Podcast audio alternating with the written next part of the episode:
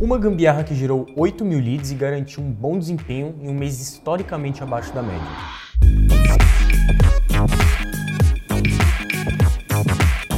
Seja bem-vindo a mais um episódio do GambiCast. Eu sou o Enzo, Product Manager aqui no GLA, e a gambiarra escolhida de hoje foi enviada pelo Victor, que é coordenador de Growth lá na Cafeinarm. A Cafeinarm é uma empresa de bebidas energéticas. Eles estão por trás do famoso Super Coffee, mas possuem uma linha de produtos bem completas usada para o nicho de wellness.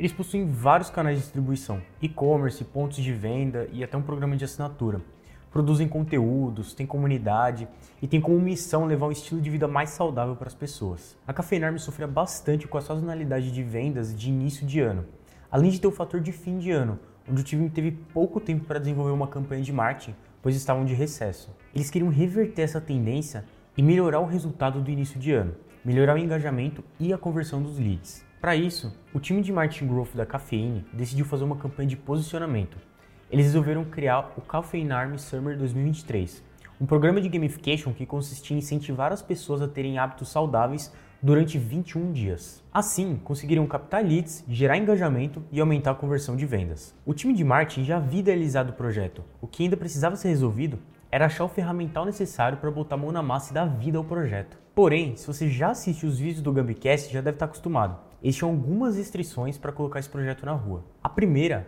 era que não tinha time de tech disponível para construir soluções ou ferramentas complexas para o time de marketing growth ali. A segunda era o prazo extremamente curto.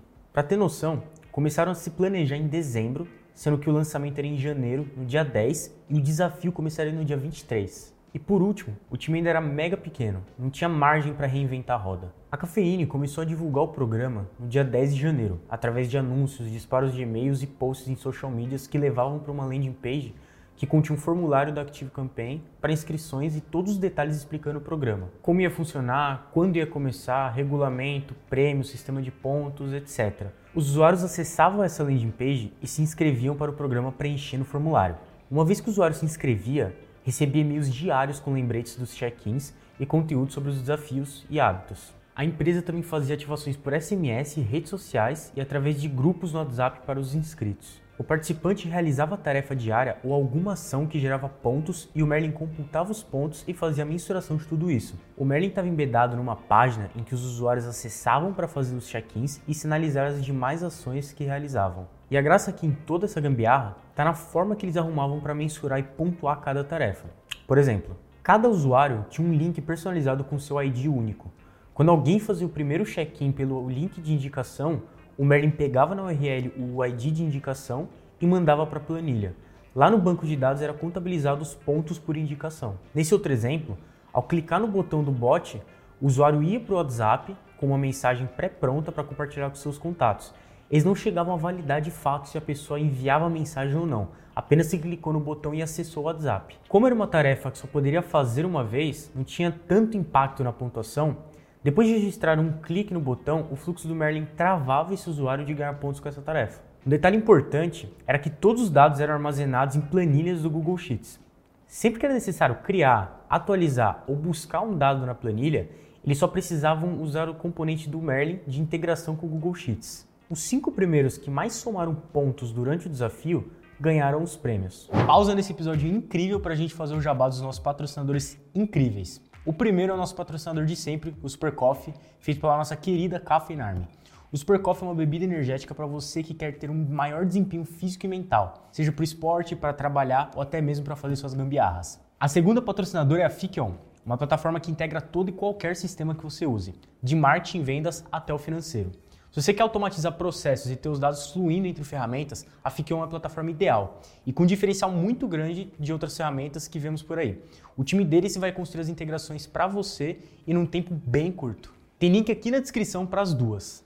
Só recapitulando agora quais ferramentas foram usadas para tornar toda essa gambiarra possível. A primeira ferramenta foi o Merlin, que foi usado ali para fazer interação com o usuário, então para ele saber quantas pontuações ele tinha, qual a posição dele no ranking e até para ele é, fazer as, uh, os desafios e ganhar pontos. Outra ferramenta que foi usada foi o Google Sheets, que eles usaram como um banco de dados ali para salvar todas as informações que eles coletavam dos usuários. Eles também usaram o Active Campaign para construir a landing page que ia receber os leads ali e também, obviamente, para armazenar esses leads e conseguir manter a comunicação com eles durante o desafio.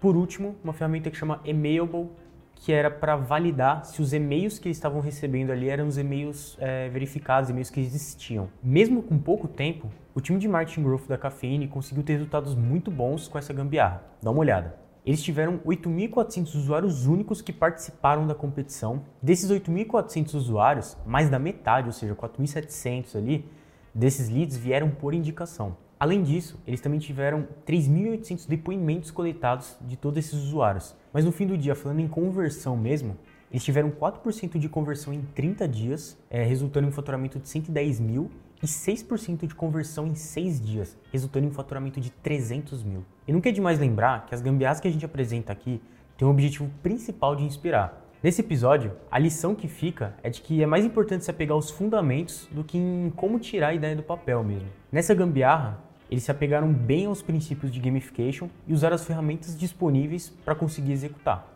Gostou desse episódio? Então não se esqueça de deixar um like e se inscrever aqui no canal para não perder o próximo episódio. Falou!